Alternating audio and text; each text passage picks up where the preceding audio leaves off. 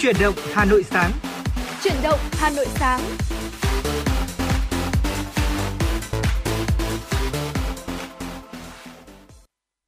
Xin kính chào quý vị thính giả thân yêu của FM 96. Xin được gửi lời chào đến Thu Minh. Quý vị thân mến, như vậy là chúng ta lại được gặp nhau trong thời lượng dành cho truyền động Hà Nội sáng. Và xin được chúc quý vị thính giả sẽ có 60 phút đồng hành cùng Bảo Trâm, cùng Thu Minh, có thật nhiều niềm vui và những giây phút ý nghĩa. Thu Minh xin được gửi lời chào tới quý vị thính giả. Ngày hôm nay thì chúng ta lại được gặp nhau trên làn sóng FM 96 MHz và số hotline 024 3773 6688 cùng với fanpage chính thức của chương trình là FM 96 Thời sự Hà Nội đã sẵn sàng để nhận những tin nhắn phản hồi cũng như là những yêu cầu âm nhạc đến từ quý vị thính giả. Hãy kết nối cùng với chúng tôi quý vị nhé. Và quý vị thân mến, mở đầu cho truyền động Hà Nội sáng nay, à, chúng tôi xin được cung cấp đến cho quý vị một số những thông tin về thời tiết à, đáng chú ý ạ. Thưa quý vị, theo ghi nhận số liệu sóng quan trắc vệ tinh cho thấy tại vùng biển ngoài khơi phía đông Nam Bộ, có cao sóng phổ biến từ 0,5 đến 1 mét. Số liệu quan trắc gió tại trạm Vũng Tàu ghi nhận gió nhẹ. Dự báo trong 24 giờ tới gió nhẹ, độ cao sóng trên vùng biển ven bờ phía đông nam bộ phổ biến từ 0,5 đến 1 mét. Mực nước tại ven biển phía đông nam bộ sẽ có xu hướng tăng. Độ cao lớn nhất tại trạm Vũng Tàu có thể đạt 4,1 mét. Do ảnh hưởng của chiều cường, các vùng trũng thấp ven sông, vùng ngoài đê bao khu vực ven biển phía đông nam bộ có khả năng ngập úng trong khoảng thời gian sáng sớm và buổi chiều, làm tăng nguy cơ xâm nhập mặn trên các sông ở khu vực phía đông nam bộ. Tại khu vực thủ đô Hà Nội, trời sẽ có nhiều mây, đêm có mưa với vài nơi. Trưa chiều trời hứng nắng, nhiệt độ vẫn duy trì trong khoảng từ 31 đến 32 độ, độ ẩm tương đối phổ biến từ 68 đến 77%, mật độ mây từ 95 đến 98%. Đêm có mưa rào và rông vài nơi, nhiệt độ dao động trong khoảng từ 23 đến 24 độ C, giảm 2 độ so với đêm hôm trước. Độ ẩm trung bình phổ biến trong khoảng từ 93 đến 98%, mật độ mây là 99%. Tại phía Tây Bắc Bộ, trời có mây, đêm có mưa vài nơi, ngày nắng, chiều tối mai có mưa rào và rông rải rác. Gió nhẹ trong mưa rông có khả năng xảy ra lốc xét, mưa đá và gió giật mạnh nhiệt độ thấp trong khoảng từ 21 đến 24 độ. Riêng khu vực Tây Bắc nhiệt độ trong khoảng từ 18 đến 21, nhiệt độ cao nhất dao động trong khoảng từ 29 đến 32 độ C. Phía Đông Bắc Bộ trời có mây, đêm có mưa vài nơi, ngày nắng, chiều tối có mưa rào và rông rải rác. Vùng núi cục bộ có mưa vừa mưa to, gió nhẹ, trong mưa rông có khả năng xảy ra lốc xét, mưa đá và gió giật mạnh. Nhiệt độ thấp nhất trong khoảng từ 22 đến 25 độ, vùng núi có nơi dưới 22 độ, nhiệt độ cao nhất trong khoảng từ 29 đến 32 độ C. Quý vị thân mến và vừa rồi là tình hình thời tiết tại khu vực phía Bắc cũng như tại thủ đô Hà Nội và những thông tin thời tiết đáng chú ý cũng sẽ được chúng tôi liên tục cập nhật trong những bản tin của chuyển động Hà Nội. À, thưa quý vị, còn bây giờ thì để mở đầu cho chuyển động Hà Nội ngày mới, mời quý vị cùng chúng tôi lắng nghe giai điệu của một ca khúc âm nhạc. À, xin mời quý vị sẽ cùng lắng nghe ca khúc có tựa đề Nắng Thủy Tinh qua phần hiện của Avenlu và Sunny Hạ Linh. màu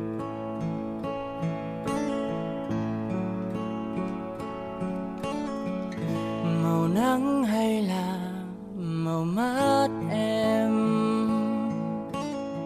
Mùa thu mưa bay cho tay mềm. Chiều nghiêng nghiêng bóng nắng qua thềm rồi có hôm nào mây bay lên? Lửa nắng cho buồn vào tóc em. Bàn tay xanh sao đón ưu phiền. Ngày xưa sao lá thu không vàng. Và nắng chưa vào trong mắt em. Em qua công viên bước chân âm thầm ngoài kia gió mây về ngàn cỏ cây chợt lên mùa nắng. Em qua công viên, mắt em ngày tròn, lung linh nắng thủy tình vàng chợt hồn buồn sông mênh mang. Chiều đã đi vào vườn mắt em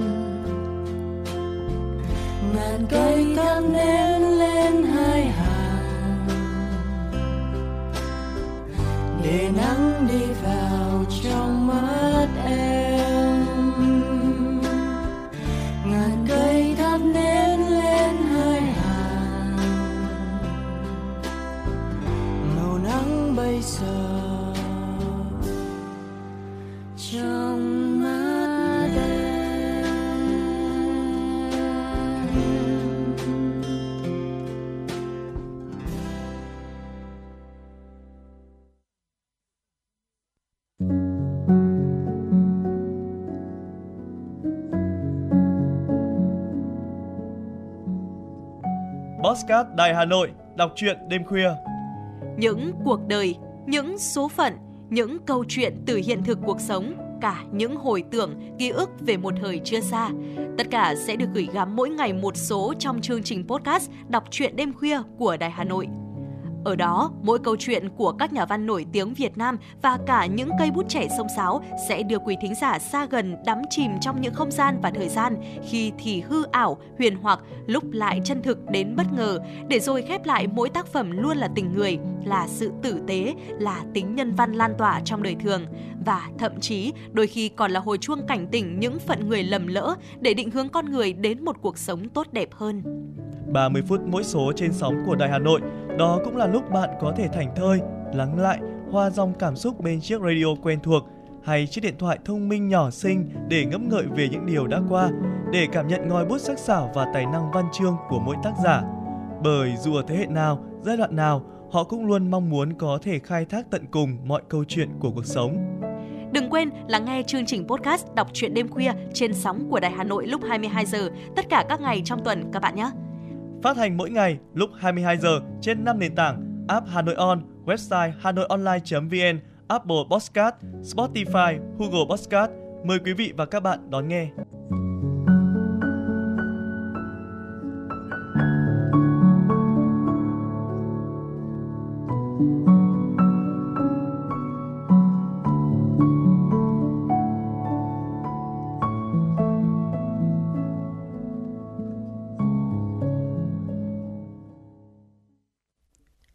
Thân mến và cùng mở đầu cho chế độ Hà Nội sáng nay cùng với chúng tôi là những tin tức đáng quan tâm được thực hiện bởi biên tập viên Thanh Duyên mà ngay sau đây Bảo Trâm và Thông Minh sẽ gửi đến quý vị. Chiều ngày 26 tháng 10, đoàn kiểm tra số 1 của Ban dân vận Trung ương về kiểm tra việc thực hiện chương trình phối hợp công tác dân vận của lực lượng vũ trang năm 2023 do đồng chí Phạm Tất Thắng, Ủy viên Trung ương Đảng, Phó trưởng Ban Thường trực Ban dân vận Trung ương làm trưởng đoàn đã có buổi làm việc tại Thành ủy Hà Nội. Ủy viên Trung ương Đảng, Phó Bí thư Thường trực Thành ủy Nguyễn Thị Tuyến chủ trì làm việc với đoàn. Tại buổi làm việc, các thành viên đoàn kiểm tra đã nêu nhiều ý kiến nhằm tiếp tục thực hiện có hiệu quả chương trình phối hợp công tác dân vận của lực lượng vũ trang. Phát biểu tại buổi làm việc, Phó Bí thư Thường trực Thành ủy Nguyễn Thị Tuyến cũng cho biết thực hiện chương trình phối hợp công tác giữa Ban dân vận Thành ủy, Công an thành phố và Bộ Tư lệnh Thủ đô từ đầu năm đến nay, thành phố đã bảo vệ an toàn hơn 1.400 kỳ cuộc, sự kiện chính trị, văn hóa xã hội, hội nghị quốc tế, hoạt động của lãnh đạo Đảng, Nhà nước và các đoàn khách quốc tế diễn ra trên địa bàn. Các phong trào thi đua yêu nước được đẩy mạnh, kết hợp phong trào dân vận khéo, phong trào thi đua vì an ninh Tổ quốc, phong trào xây dựng đơn vị dân vận tốt, nền quốc phòng toàn dân, thế trận quốc phòng toàn dân gắn với thế trận an ninh nhân dân được tăng cường, góp phần xây dựng Đảng, xây dựng hệ thống chính trị và đóng góp tích cực vào kết quả phát triển chung của thủ đô. Phát biểu kết luận, trưởng đoàn kiểm tra Phạm Tất Thắng đánh giá cao sự lãnh đạo, chỉ đạo của Thành ủy Hà Nội đối với lực lượng vũ trang thủ đô trong công tác phối hợp với ban dân vận thời gian qua, đồng chí đề nghị Hà Nội tiếp tục chỉ đạo các đơn vị phối hợp hiệu quả hơn nữa các hoạt động dân vận, xây dựng và nhân rộng các mô hình điển hình dân vận khéo trong phong trào toàn dân bảo vệ an ninh Tổ quốc, xây dựng nền quốc phòng toàn dân vững mạnh, qua đó góp phần giữ vững an ninh chính trị, trật tự an toàn xã hội trên địa bàn. Ủy ban nhân dân thành phố Hà Nội vừa ban hành quyết định số 5419 về việc thông qua phương án đơn giản hóa thủ tục hành chính thuộc phạm vi chức năng quản lý nhà nước của Sở Nội vụ thành phố Hà Nội. Cụ thể, có 21 thủ tục hành chính được đơn giản hóa thuộc các lĩnh vực.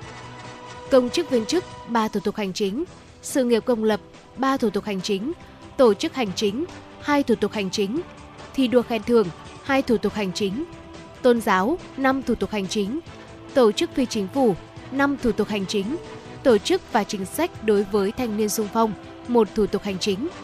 Sau khi đơn giản hóa, các thủ tục hành chính giảm từ 1 đến 3 ngày so với quy định. Trong đó, thủ tục hành chính thi tuyển công chức giảm 2 ngày, còn 144 ngày làm việc. Thủ tục hành chính thi nâng ngạch công chức giảm 2 ngày, còn 149 ngày làm việc. Thủ tục hành chính thi nâng hạng chức danh nghề nghiệp, viên chức giảm 2 ngày, còn 147 ngày làm việc thủ tục hành chính thẩm định đề án vị trí việc làm của đơn vị sự nghiệp công giảm 3 ngày còn 37 ngày. Thủ tục hành chính lập thủ tục hành chính thẩm định số lượng người làm việc của đơn vị sự nghiệp công lập giảm 3 ngày còn 67 ngày. Thủ tục hành chính thẩm định đề án vị trí việc làm của tổ chức hành chính giảm 3 ngày còn 37 ngày. Báo cáo tổ chức đại hội nhiệm kỳ, đại hội bất thường cấp huyện giảm 1 ngày còn 24 ngày. Ủy ban nhân dân thành phố giao Sở Nội vụ chủ trì phối hợp với các cơ quan liên quan triển khai kết quả giả soát, đánh giá thủ tục hành chính đã được phê duyệt theo quy định của pháp luật.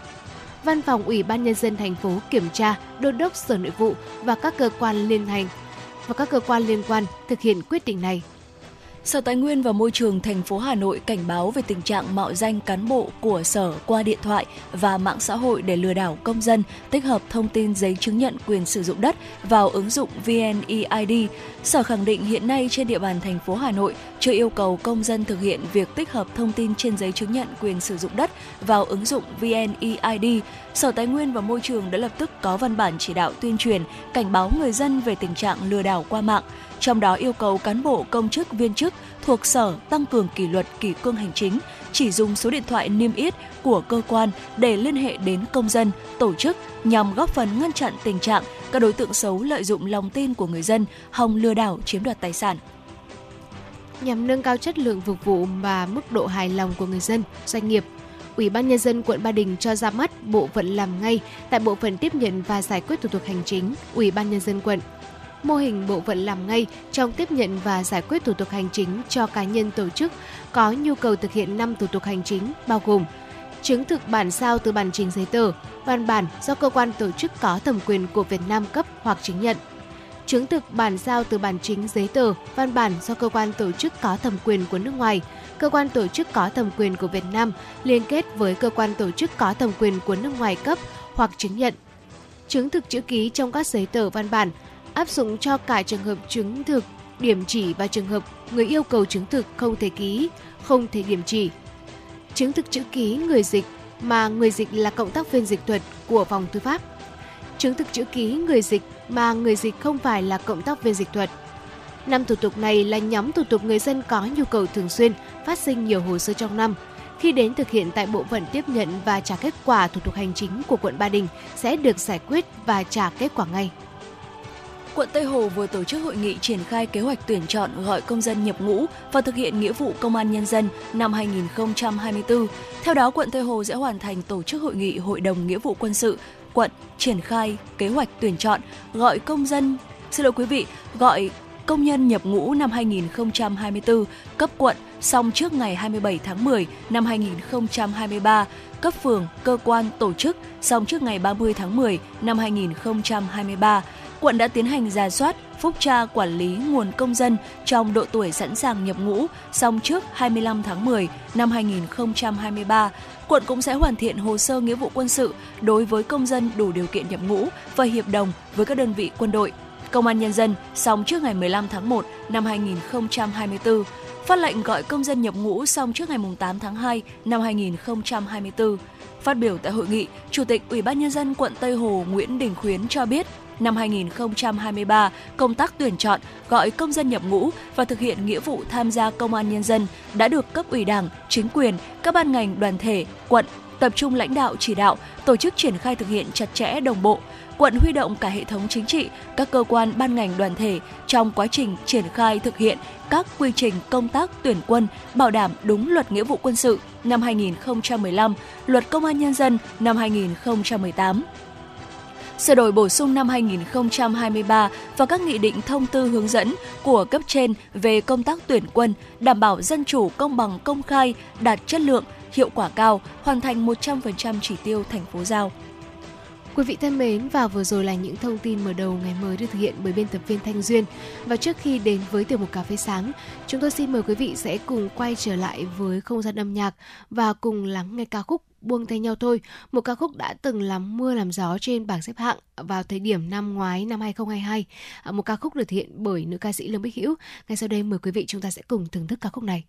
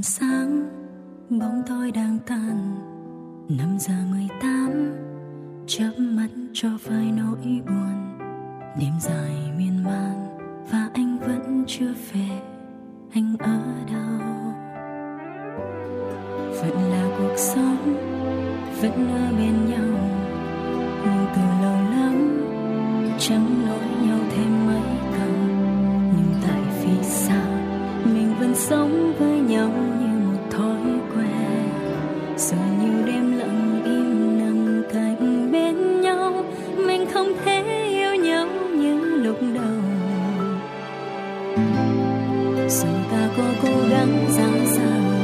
Thì chắc sẽ đi về đâu? Chúng ta từng là cả thế giới. Cuộc sống âm thầm trôi nhiều khi mình không nhận ra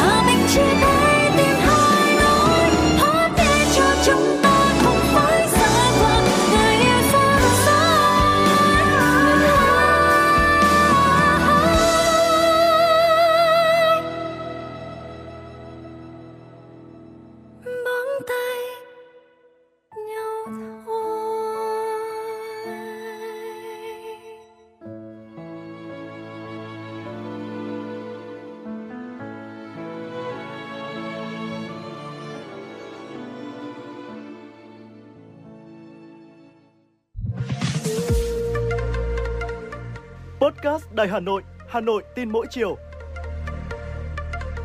Những dòng tin tức nóng hổi đang được dư luận quan tâm sẽ được bình luận dưới góc nhìn của nữ biên tập viên xinh đẹp Khánh Hà cùng với sự đồng hành cùng các chuyên gia và cố vấn. Bánh trưng, bánh giò, trưng gai. Podcast Đài Hà Nội, tiếng nói từ Hà Nội. Phát hành lúc 18 giờ hàng ngày trên 5 nền tảng app Hà Nội On, web Hà Nội Online.vn, Apple Podcast, Spotify, Google Podcast. Mời quý vị và các bạn đón nghe. Podcast Đài Hà Nội, Hà Nội tin mỗi chiều.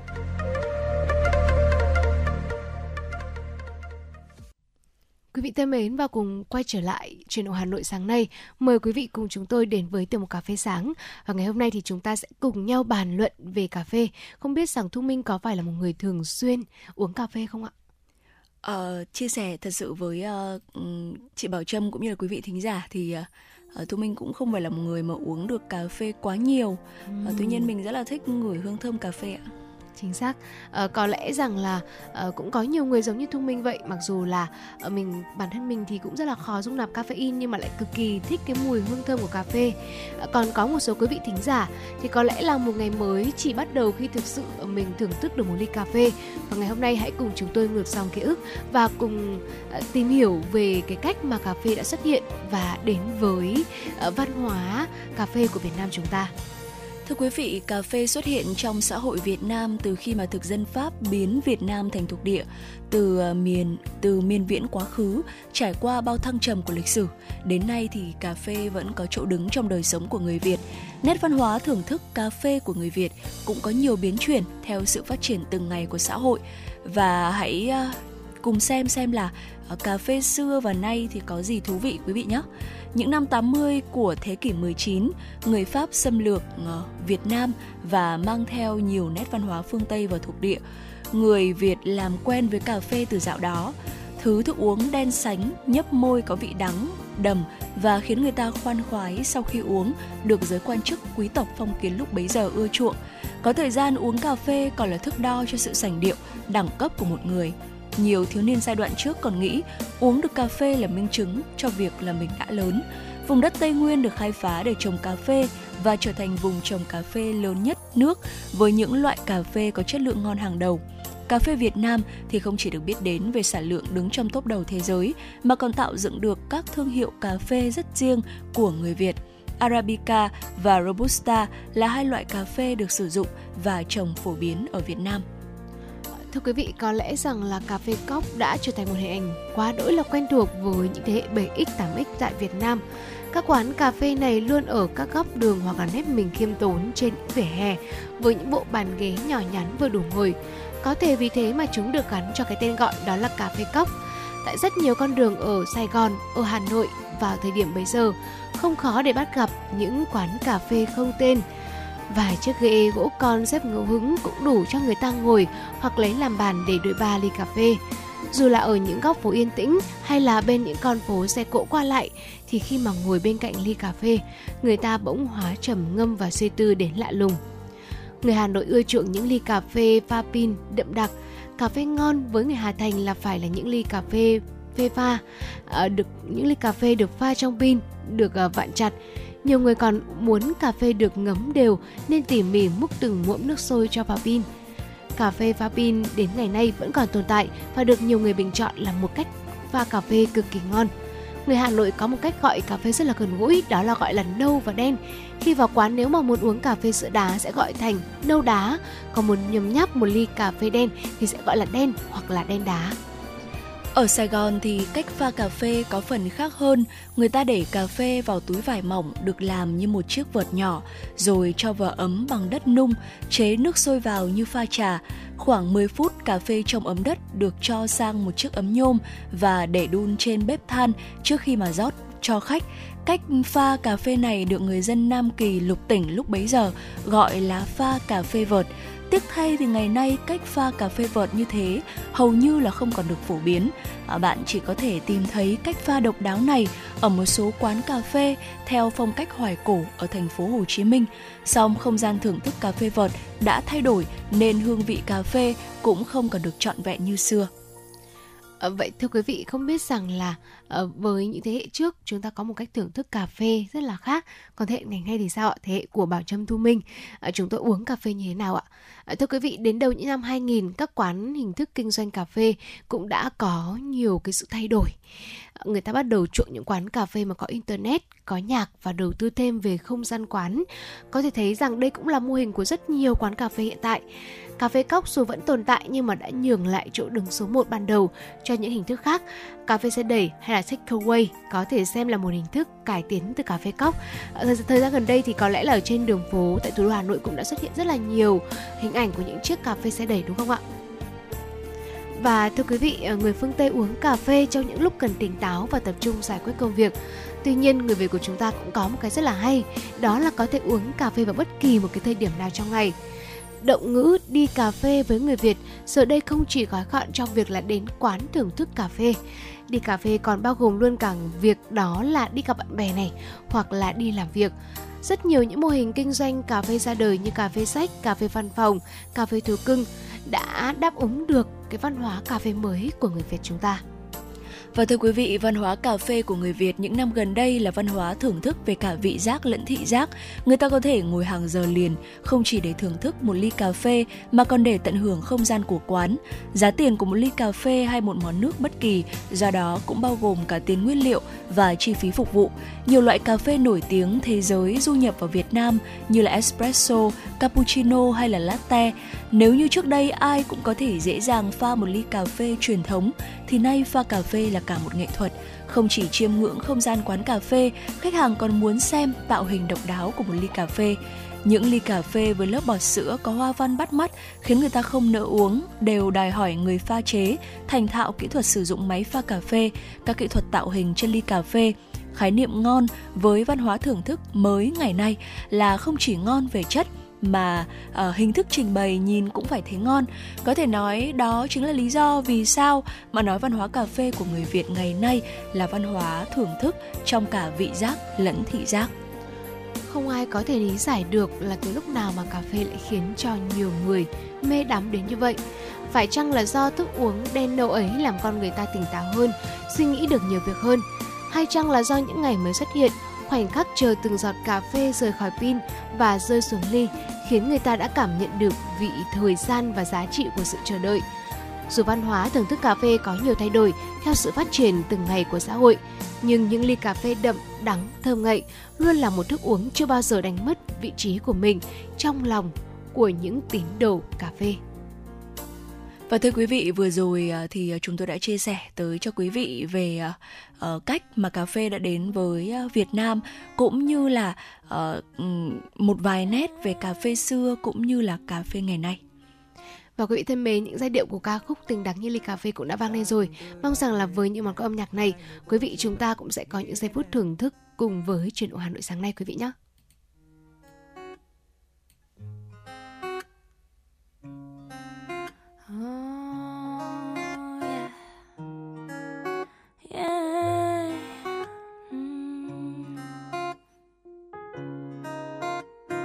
Ra tương tư là thế này. 24 trên 7 Nghĩ đến em Nghĩ đến em. Thả mây trôi qua từng kẽ tay Cho làn khói này khẽ bay. Chìm sâu vào giai điệu êm ai. Yêu rồi, thương rồi, mê rồi Sao chẳng nói ra?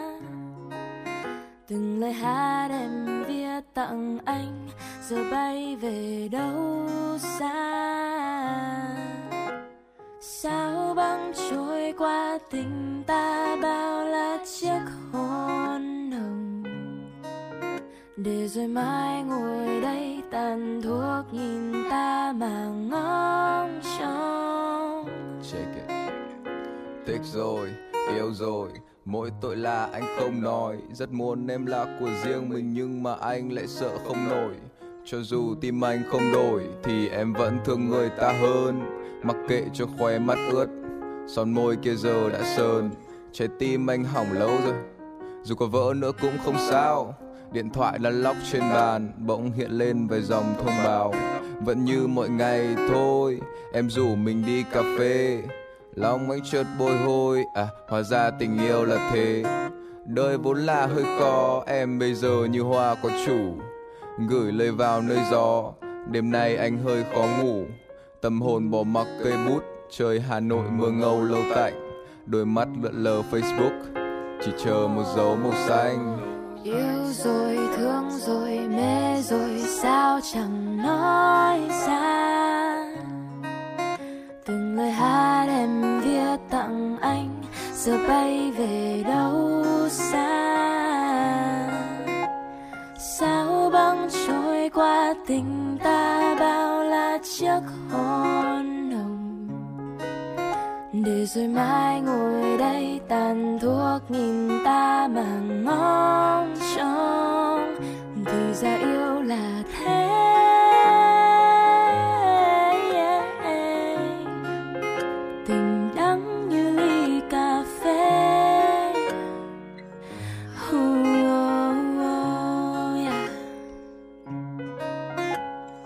Ra tương tư là thế này, hai mươi bốn trên bảy. Nghĩ đến em nghĩ đến em thả mây trôi qua từng kẽ tay, cho làn khói này khẽ bay. Chìm sâu vào giai điệu êm ái.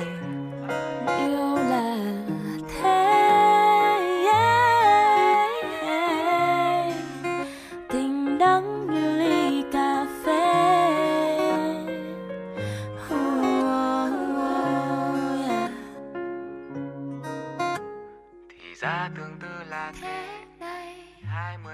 trên bảy nghĩ đến em nghĩ về em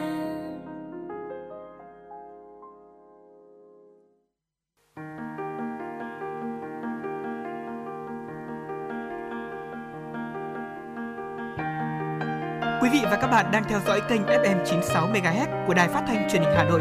Hãy giữ sóng và tương tác với chúng tôi theo số điện thoại 024 3773 6688. FM 96 đồng hành trên mọi nẻo đường. đường.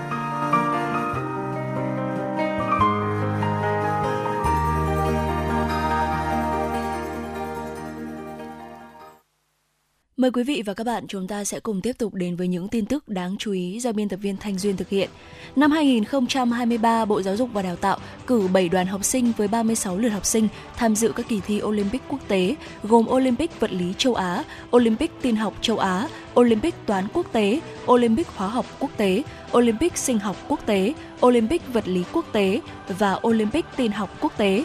Kết quả tất cả học sinh dự thi đều đoạt giải với 8 huy chương vàng, 12 huy chương bạc, 12 huy chương đồng và 4 giải khuyến khích. Ngoài ra tại Hội thi Nghiên cứu Khoa học Kỹ thuật Quốc tế năm 2023 được tổ chức tại Hoa Kỳ, Việt Nam có một dự án đoạt giải ba của hội thi và một dự án đoạt giải đặc biệt do các tổ chức khoa học công nghệ và doanh nghiệp trao tặng.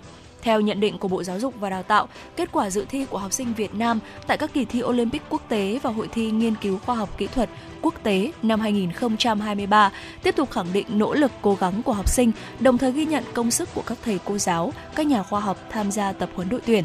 Và đây cũng là thành quả của sự quan tâm, chăm lo và động viên, khích lệ kịp thời của các địa phương, các bậc phụ huynh và các tổ chức đoàn thể dành cho học sinh thầy cô giáo. Để kịp thời khen thưởng thành tích của các đội tuyển, Bộ Giáo dục và Đào tạo sẽ tổ chức chương trình gặp mặt tuyên dương học sinh đoạt giải tại các kỳ thi quốc tế năm 2023 vào đầu tháng 12 và đây cũng là hoạt động thường niên của ngành giáo dục và đào tạo nhằm động viên, khích lệ học sinh và thầy cô giáo, tạo động lực để học sinh ở các nhà trường tiếp tục cố gắng. Kể từ ngày 29 tháng 10, hãng hàng không Thái Airways sẽ khai thác đường bay giữa Bangkok, Thái Lan với Hà Nội và thành phố Hồ Chí Minh, Việt Nam, tần suất 4 chuyến mỗi ngày, cung cấp hạng dịch vụ thương gia và phổ thông. Phó Thủ tướng Bộ trưởng Ngoại giao Vương quốc Thái Lan Papri Bahimhat Nukara nhấn mạnh, việc quay trở lại của chuyến bay lần này có ý nghĩa quan trọng, mang lại tiềm năng to lớn cho nền kinh tế của Việt Nam và Thái Lan, đặc biệt là với ngành du lịch. Đánh giá về thị trường du lịch Việt Nam và Thái Lan trong những năm vừa qua, Cục trưởng Cục Du lịch Quốc gia Việt Nam Nguyễn Trùng Khánh cho rằng, nhờ chính sách miễn thị thực trong khuôn khổ của ASEAN, đường hàng không thuận tiện với nhiều ưu đãi hấp dẫn, Thái Lan và Việt Nam nằm trong nhóm 10 thị trường gửi khách hàng đầu của nhau. Sau ảnh hưởng của dịch Covid-19, 10 tháng của năm 2023, Việt Nam đón khoảng 10 triệu lượt khách quốc tế, trong đó đón khoảng 500.000 lượt khách Thái Lan và có khoảng 900.000 lượt khách Việt Nam đến Thái Lan. Cục trưởng Cục Du lịch Quốc gia Việt Nam đề nghị Chính phủ Vương quốc Thái Lan quan tâm chỉ đạo và hãng hàng không Thái Airways phối hợp để triển khai các sản phẩm du lịch liên vùng, kết nối hai quốc gia một điểm đến trên cơ sở những thế mạnh của du lịch hai nước.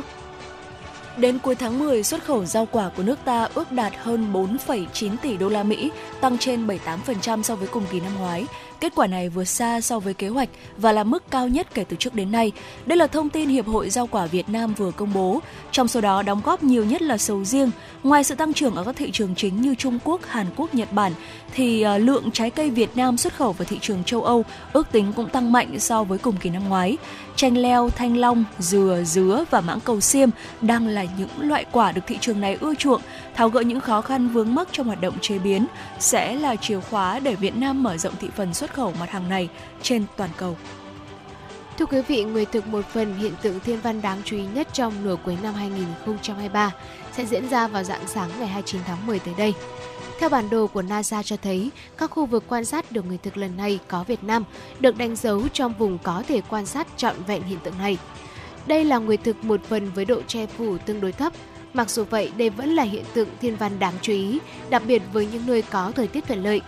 Theo thông tin từ Hội Thiên văn Việt Nam, lần tiếp theo Việt Nam có thể quan sát nguyệt thực từ Việt Nam sẽ là tháng 9 năm 2025. Đó sẽ là nguyệt thực toàn phần. Và thưa quý vị, vừa rồi là những uh, tin tức mà chúng tôi đã cập nhật và gửi tới cho quý vị. Thưa quý vị và chúng tôi xin được tiếp tục với những tin tức đáng quan tâm sau. Diễn ra từ ngày 28 tháng 9, xin lỗi quý vị diễn ra từ ngày 29 tháng 8 đến ngày 28 tháng 10 với 3 phòng thi, sơ lại, bán kết và chung kết. Cuộc thi tiếng hát Hà Nội 2023 đã thu hút sự quan tâm của gần 600 thí sinh đến từ nhiều tỉnh thành trên cả nước. Sau 4 đêm thi bán kết để cạnh tranh, 12 thí sinh tài năng góp mặt tại vòng chung kết của tiếng hát Hà Nội đã chính thức lộ diện. Các đại diện của dòng nhạc dân gian sẽ góp mặt tại đêm chung kết là Mai Thu Hương, số báo danh 466, Trần Thị Vân Anh, số báo danh 345, Phạm Thị Huyền, số báo danh 120 và Vũ Quang Thiện, số báo danh 487. Đặc biệt Quang Thiện là một trong những tài năng âm nhạc nổi bật tại cuộc thi năm nay khi từng đoạt giải nhất Sao Mai Hà Tĩnh năm 2019. Bước tiếp vào vòng chung kết với dòng nhạc thính phòng là các thí sinh Dương Ngọc Ánh, số báo danh 478, Nguyễn Hữu Trung, số báo danh 428. Đặc biệt Hữu Trung còn từng đoạt giải tại nhiều cuộc thi âm nhạc trước đó như là giải 3 giọng hát hay Hà Nội 2020, giải nhì Sao Mai Bắc Ninh 2017. Cùng với đó, dòng nhạc nhẹ, dòng nhạc có nhiều thí sinh được chọn vào vòng chung kết nhiều nhất tại tiếng hát Hà Nội năm nay, bao gồm các thí sinh Hồ Văn Cảnh, số báo danh là 439, Bùi Phương Cảnh Thi, số báo danh 072, Phạm Ánh Linh, số báo danh 438, Ninh Trịnh Quang Minh, số báo danh 303. Với hiệu suất bình chọn cao nhất trên hệ thống trực tuyến, thí sinh Phạm Minh Hiếu đã giành được tấm vé vào vòng chung kết với lượt bình chọn cao nhất trên app Hà Nội On. Bên cạnh đó, thí sinh Trịnh Thị Quỳnh Anh với hiệu suất xây kênh YouTube ấn tượng cũng là thí sinh còn lại có cơ hội tiếp tục tham dự tại vòng chung kết. Xin được chúc top 12 vòng chung kết tiếng hát Hà Nội 2023 sẽ đạt được phong thái biểu diễn tốt nhất, có thể chạm tay tới ước mơ tới ngôi vị cao nhất tại đêm chung kết vào ngày mai 28 tháng 10. Thưa quý vị, và vừa rồi là những thông tin trong chương trình truyền động Hà Nội sáng nay và trước khi đến với những thông tin quốc tế đáng chú ý, mời quý vị cùng chúng tôi lắng nghe một giai điệu âm nhạc. Mời quý vị cùng đến với ca khúc có tựa đề Bài tình ca cho giai nhân qua giọng hát của nữ ca sĩ Trần Thu Hà.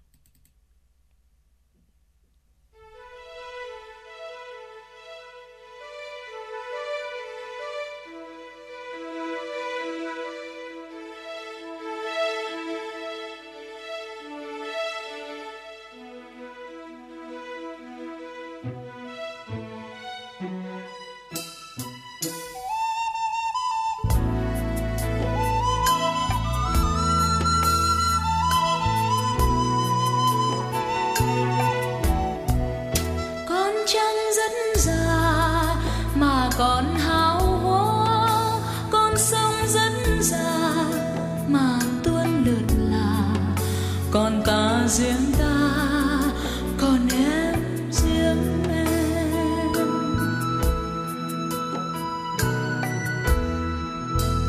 Em rất buồn mà tình cứ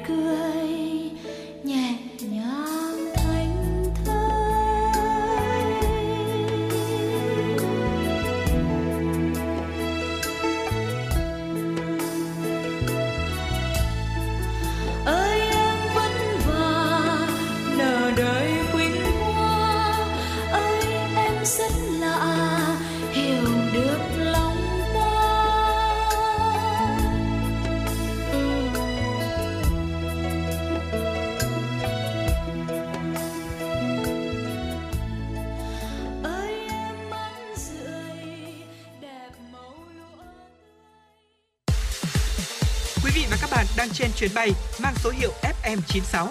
Hãy thư giãn, chúng tôi sẽ cùng bạn trên mọi cung đường. Hãy giữ sóng và tương tác với chúng tôi theo số điện thoại 024 3773 6688. Ta sẽ cùng đến với những tin tức quốc tế đáng chú ý. Nga và Trung Quốc đã phủ quyết một dự thảo nghị quyết của Hội đồng Bảo an Liên Hợp Quốc do Mỹ soạn thảo về cuộc xung đột giữa Israel và các tay súng Hamas ở giải Gaza. Dự thảo nghị quyết do Mỹ đề xuất chỉ có 10 quốc gia tán thành. Nga, Trung Quốc, các tiểu vương quốc Ả Rập Thống Nhất là những nước phản đối, trong khi Brazil và Mozambique bỏ phiếu trắng. Dự thảo do Mỹ soạn thảo lần này kêu gọi tạm thời ngừng bắn nhân đạo để cho phép viện trợ nhân đạo khẩn cấp tới giải Gaza, chứ không phải uh, xin lỗi quý vị, để cho phép viện trợ nhân đạo khẩn cấp tới Gaza chứ không phải lệnh ngừng bắn hoàn toàn và đây là lần thứ hai Hội đồng Bảo an Liên Hợp Quốc không thể nhất trí về dự thảo nghị quyết về cuộc xung đột Hạm Hamas-Israel. Ngày 16 tháng 10, bản dự thảo do Nga đề xuất cũng đã vấp phải sự phủ quyết của Mỹ và Anh. Ngân hàng Trung ương Hàn Quốc dự báo tính chung cả năm nay, tăng trưởng kinh tế của Hàn Quốc sẽ ở mức là 1,4%, thấp hơn so với mức tăng trưởng 2,6% vào năm 2022 và mức tăng trưởng 4,3% của năm 2021. Tổng sản phẩm quốc nội GDP của Hàn Quốc trong quý 3 đã tăng 0,6 0,1% so với quý trước. GDP của Hàn Quốc đã tăng 0,6% trong quý 2 và 0,3% trong quý 1 của năm 2023. Trước tình hình các yếu tố bất ổn bên ngoài gia tăng, các chỉ số kinh tế không khả quan như dự đoán, nợ hộ gia đình gia tăng mạnh. Ngân hàng Trung ương Hàn Quốc trong phiên họp tháng 10 đã quyết định tiếp tục giữ lãi suất cơ bản ổn định ở mức 3,5%. Đây là lần thứ 6 liên tiếp Ngân hàng Trung ương Hàn Quốc giữ nguyên lãi suất nhằm kiềm chế lạm phát và ổn định sinh kế cho người dân. Việc đóng bằng lãi suất diễn ra sau khi Ngân hàng Trung ương Hàn Quốc thực hiện 7 lần tăng lãi suất liên tiếp từ tháng 4 năm 2022 đến tháng 1 năm 2023. Ít nhất 22 người đã thiệt mạng và hơn 50 người bị thương trong một loạt vụ xả súng ở thành phố Lewiston, bang Maine của Mỹ vào tối qua theo giờ địa phương. Cảnh sát bang Maine đang yêu cầu người dân tại Lewiston không ra khỏi nhà. Các cửa hàng tạm thời đóng cửa. Cảnh sát Mỹ đã xác định được nghi phạm trong vụ xả súng này là Robert Card, 40 tuổi. Hiện nghi phạm vẫn đang lẩn trốn. Bộ Y tế Indonesia thông báo nước này hiện đang có 7 ca đang mắc bệnh đậu mùa khỉ và tất cả các ca đều tập trung ở thủ đô Jakarta. Trước tình hình này, giới chức địa phương đã nhanh chóng triển khai các biện pháp phòng ngừa. Giới chức y tế Indonesia kêu gọi người dân có lối sống sạch sẽ và lành mạnh để tránh làm lây lan bệnh đậu mùa khỉ. Thưa quý vị và những thông tin quốc tế cũng đã khép lại bản tin của chúng tôi trên độ Hà Nội sáng nay. Còn bây giờ hãy cùng chúng tôi đến với tiểu mục khám phá Hà Nội. Và ngày hôm nay chúng ta sẽ cùng nhau đến với cây cầu Long Biên, một chứng nhân lịch sử. Thưa quý vị, chúng ta đang đi đến những ngày cuối cùng của tháng 10 lịch sử và ngày mùng 10 tháng 10, à, cách đây 69 năm, Hà Nội đã được à, giải phóng, thủ đô của chúng ta được giải phóng và ngày hôm nay chúng ta sẽ cùng nhau quay ngược dòng thời sử và quay ngược dòng của thời gian cùng đến với một thời khắc lịch sử, đó là thời điểm mà cầu Long Biên, chứng nhân lịch sử đã chứng kiến những giây phút thủ đô được giải phóng. Để thực hiện chính sách khai thác thuộc địa tại Việt Nam, năm 1897, toàn quyền Đông Dương Paul Dumer đã quyết định xây một cây cầu bắc qua sông Hồng, đó chính là cầu Long Biên. Khi công bố kế hoạch xây cầu, ngay cả những quan chức thân cận với Paul Dumer cũng nghi ngờ nhiều hơn là ủng hộ nhưng Paul Dumer vẫn quyết định cho xây cầu và đặt thời gian hoàn thành là 5 năm. Trong 6 công ty tham gia thầu, chỉ có DASPL trúng thầu vì đưa thiết kế kiểu dầm chìa đỡ hai bên và giá thành rẻ hơn 3.000 franc. Theo thiết kế, cầu Long Biên có 19 nhịp, gồm 2 nhịp tiếp giáp hai bờ dài 78,7 m, 9 nhịp dài 75 m, xen kẽ với 8 nhịp dài 106,2 m đặt trên 20 trụ. Chiều dài cây cầu cộng thêm phần dẫn tổng cộng là 2.500 m. Chính tay Paul Dumer đã gắn tấm biển khắc ngày khởi công 12 tháng 9 năm 1898 lên đầu cầu. Ban đầu nhà thầu chủ yếu là thuê thợ Trung Quốc vì cho rằng người Trung Quốc to khỏe lại từng tham gia các công trình lớn. Nhưng sau một thời gian, hơn 40 đốc công kỹ sư nhận thấy rằng thợ Việt Nam rất khéo tay. Trong bài cây cầu Long Biên, Paul Dodet, giám đốc Sở Lưu trữ và Thư viện Đông Dương năm 1917 đã viết những dòng sau. Chính nhân công bản xứ đã lắp ghép các thanh sắt, điều khiển những máy móc mạnh mẽ để cầu trục các cây sắt lớn và lắp đặt những đinh tán. Lúc đầu thợ tán đinh phần lớn là thợ Trung Quốc vì họ khỏe hơn người An Nam, nhưng dần sau đó thợ An Nam đã gạt bỏ họ. Người An Nam dù sức có yếu hơn nhưng họ năng động và khéo léo. Dù áp dụng công nghệ tiên tiến nhất thời kỳ đó, nhưng cầu Long Biên vẫn gặp phải những khó khăn khi thi công các mố trụ. 20 trụ cầu sâu hơn 30 mét so với mặt nước vào mùa cạn là một thách thức rất lớn. Để công nhân có thể làm việc trong điều kiện áp suất cao và thiếu oxy dưới đáy móng hố, các kỹ sư đã chọn thợ người Việt vì khả năng chịu đựng dẻo dai. Sau khi đưa công nhân xuống hố trụ, họ cho thắp đèn điện công suất lớn rồi bịt kín miệng và bơm không khí xuống. Tuy vậy, công nhân xây móng chỉ có thể làm việc tối đa 4 giờ và phải đưa lên bờ và đổi kíp khác. Lúc cao điểm, công trường đã có tới 3.000 người thợ Việt. Không chỉ nhân công người Việt, cầu Long Biên sử dụng tới 75% vật liệu trong nước, gồm 30.000 mét khối đá, hàng vạn mét khối gỗ lim, lát mặt hai bên cánh gà lấy từ Thanh Hóa, hàng vạn tấn vôi chuyển từ Huế ra và hàng triệu tấn xi măng Hải Phòng khởi công ngày 12 tháng 9 năm 1898, nhưng đến ngày 3 tháng 2 năm 1902, nghĩa là chỉ hơn 3 năm, cầu đã hợp long. Lúc 8 giờ 30 phút ngày 28 tháng 2 năm 1902, lễ khánh thành cầu được tổ chức. Vào thời điểm đó, Long Biên là cây cầu dài thứ hai thế giới sau cầu Brooklyn ở Mỹ. Chính quyền thực dân đã lấy tên toàn quyền Paul Dumer đặt cho cây cầu nhưng dân chúng vẫn quen gọi là cầu sông Cái. Cái tên Long Biên là do thị trưởng Trần Văn Lai đặt vào năm 1945 với ý nghĩa cầu nằm trên đất thành Long Biên xưa. Khi cầu Long Biên hoàn thành, đường sắt trên cầu cũng xong để chuẩn bị khớp nối với tuyến đường sắt Hà Nội, Phủ Lạng Thương, cũng năm 1902. Tuyến đường sắt Hà Nội Hải Phòng dài 100 km bắt đầu được xây dựng để phục vụ cho việc chuyên chở hàng hóa từ cảng về Hà Nội.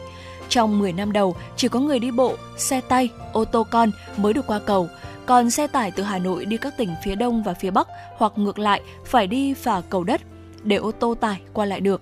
Năm 1922, chính quyền cho mở rộng hai bên cánh gà, mỗi bên rộng 3,2 m và 40 cm dành cho người đi bộ lan can bằng sắt và gang do thợ sắt phố Lò Rèn thực hiện. Việc thi công hoàn thành vào năm 1924 để giảm tải cho ga hàng cỏ, chính quyền cho xây thêm ga bên nội thành, đặt tên là ga đầu cầu, sau đổi thành ga Long Biên. Trong 9 năm kháng chiến chống Pháp 1946-1954, do thiết bị hàng hóa quân sự của quân đội Pháp vận chuyển bằng ô tô từ Hải Phòng về Hà Nội với khối lượng quá lớn khiến cầu có nguy cơ không cân nên người ta đã thay đổi chiều đi về hai bên vì thế mới có chiều đi từ Hà Nội ở bên tay trái và chiều về Long Biên ở bên tay phải như ngày nay. Thưa quý vị, cầu Long Biên là một chứng nhân quan trọng bởi gắn bó với những thăng trầm lịch sử và rất nhiều sự kiện đáng nhớ của Hà Nội.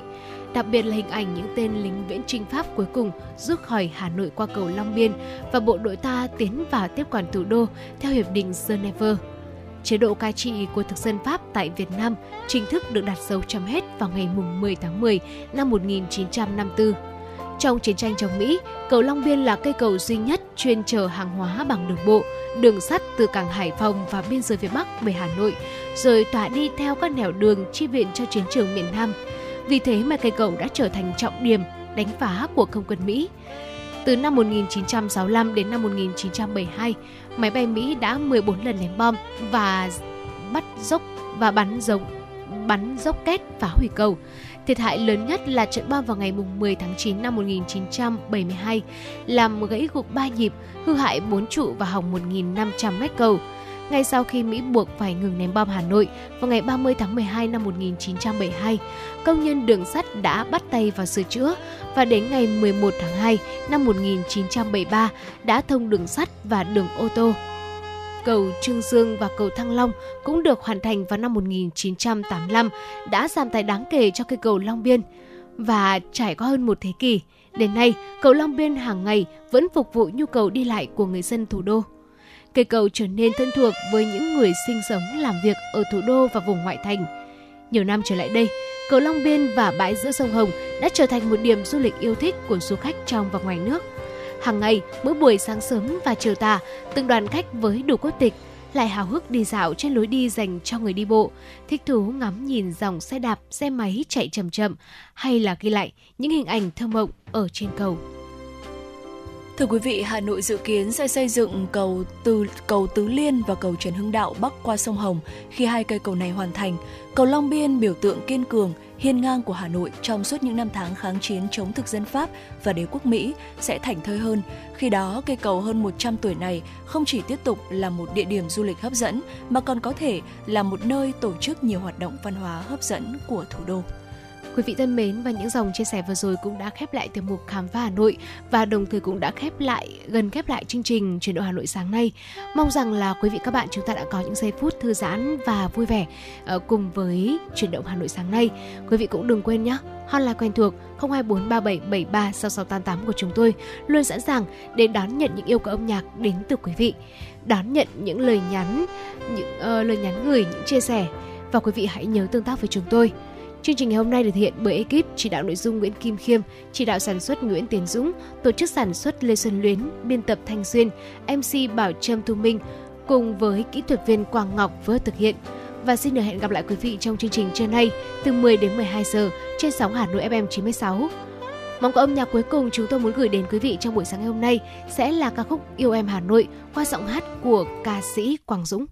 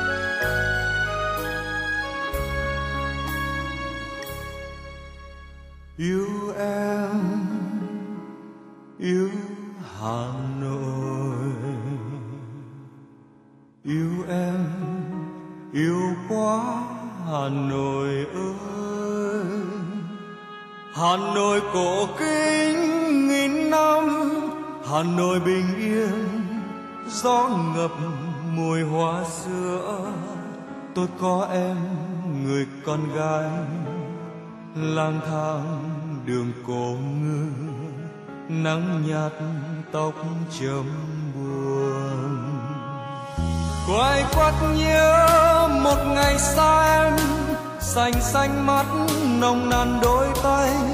Hà nội của em hay hà nội đầy ấp trong tôi. Nhớ những con đê nhớ chiều hồ tây, nhớ tiếng giao đêm phố lạnh về khuya.